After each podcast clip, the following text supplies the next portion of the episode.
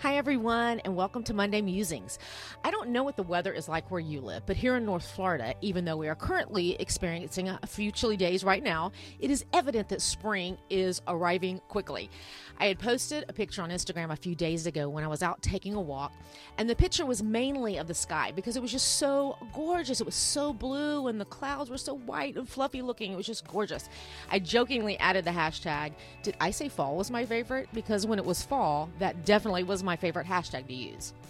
And I do love fall for so many reasons. I love the smells, I love the holidays, all the fall colors, all the fall clothes, because hello, boots have always been my favorite.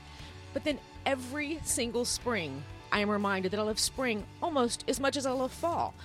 Because you know, the sky starts looking bluer and dead looking brown things start sprouting things, and then they start looking alive again. And then somehow seeing all this new, fresh growth around me reminds me that we were created to grow.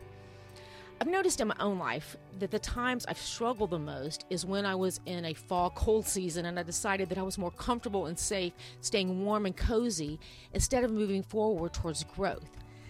Another thing I've noticed that's interesting is that even though I might not initially move towards the growth and I might initially try to avoid that growth season, once I surrender to that process, even the painful stuff begins to have a sweetness to it. It's like you're smack dab in the middle of the hard and deep down in the core of who you are, you know it's good. You know that even if everything doesn't look pretty at the moment and it's not in full bloom yet, you know you're exactly where you need to be growing. Because you and I were wired to grow. So, here's the challenge. I want us to do this together.